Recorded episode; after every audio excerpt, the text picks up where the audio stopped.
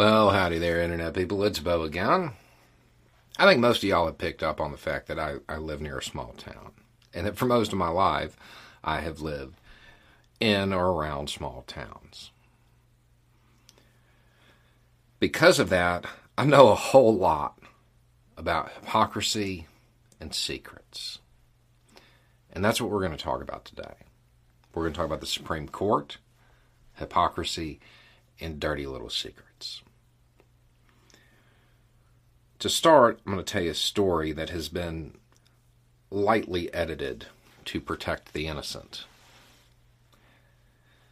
Me and a friend of mine, who I've talked about on the channel before, he's the guy I said uh, he's the best capitalist I've ever met because he runs his business like a socialist.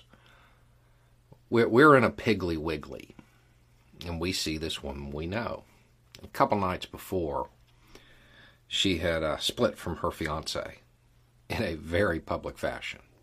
It occurred at the local bar, and from what we were able to gather, she uh, she reminded him that he wasn't supposed to be there because he was supposed to stop going, and he told her that this is the way it was, and she'd better get used to it. And she threw the ring at him, and and that was the end of it. And it was very final. So we see her, and we're like, "Hey, how are you holding up?" You know. And she's like, I- am a little messed up. I'm, I'm gonna I'm gonna take a couple days and I'm gonna go to Pensacola Beach." When she said that, I, I was pretty certain she was lying. But it's not my business. you don't want to tell me how you're feeling, where you're going, what you're doing. That's fine. I don't take offense to it. My friend is a good guy. He is a good guy. So upon hearing this, he's like, you know, my place down on 30A, it's it's going to be empty this week if you just want to go down there instead. And she goes, uh, um, well, then I knew she was lying. So I turned to him and I'm like, you said Jason could stay there. He's going to be there this week. And he's like, "Did I? I, I don't. I don't remember that." he's like, he's been talking about it for two days. And he's like, "Well, you know, it's not like they don't know each other. It's big enough for the both of them." I was like, "Yeah, she just split from from her fiance, and and you want her to go down and shack up on the beach with Jason? That makes sense." He's like, "Yeah, it's probably not a good idea." And at this point, he is kind of figuring out that I'm really just telling him to be quiet and everything would have been fine. But while we were talking, she was coming up with her next lie. And she's like, Oh, I have to go to Pensacola anyway because I'm going to see a friend from high school. I'm like, You are the worst liar in history, you know, because they went to high school together. So the next words out of his mouth were, Oh, who you going to see? I'm like, Dude, are you writing a book? And he's like, Oh, I'm sorry. I'm sorry. You know, this is none of my business. Uh, yeah, I hope you feel better. You know, let me know if you need anything, all of that normal stuff. And we part ways. As soon as she's out of earshot, he's like, dude, what, what was that about? Like, I don't know, but it's obviously not our business. The reality is, I did know because that was the third time I had heard that exact lie in my life. And uh, it never made any sense. it never made any sense. If you're not familiar with the geography, due south of where we are, much, much closer, is Grayton, all of 30A, Destin. If you're not familiar with these places, just type in most beautiful beaches in the world. They'll be on the list. To go to Pensacola Beach from where we are, you have to drive past this. You know, these areas, they have the prettiest beaches. They have the best restaurants. They have the best, well, pretty much everything if you're looking to uh, unwind for a couple of days. You know what they don't have? A clinic. They don't have a clinic. Now, over the years, I have also heard about concerts.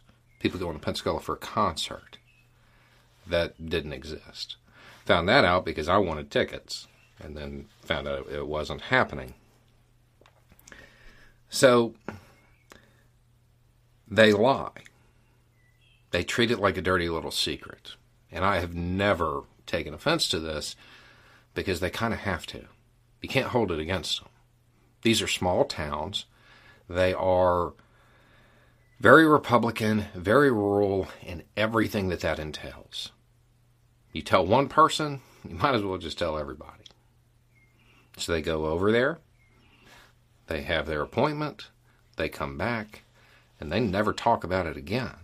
Because if they do, man, about the only thing more socially unacceptable than going for a lot of them is not going. And they're in that situation.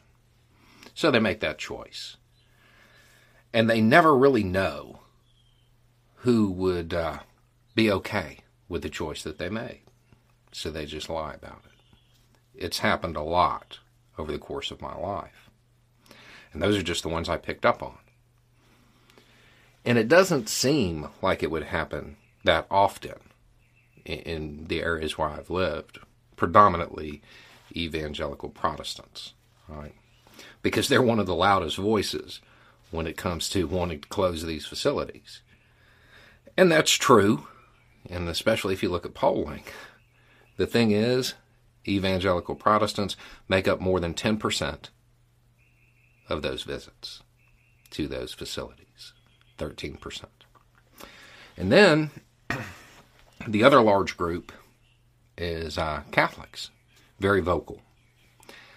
They make up more than 20%. When you add it together, it comes in close, almost 40%, sometimes over 40 depending on the year. So, because of social pressures, they have their appointment. They never talk about it, and they treat it like that dirty little secret that nobody's ever going to know about or discuss. And you can't blame them. They come back, they go back to their church, they espouse all of the same beliefs. If you asked them about it, they would hold the same opinion before and after their visit.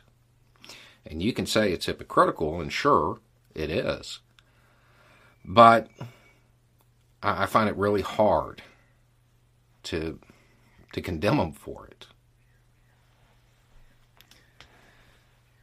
I think that the Republicans have made a grave error.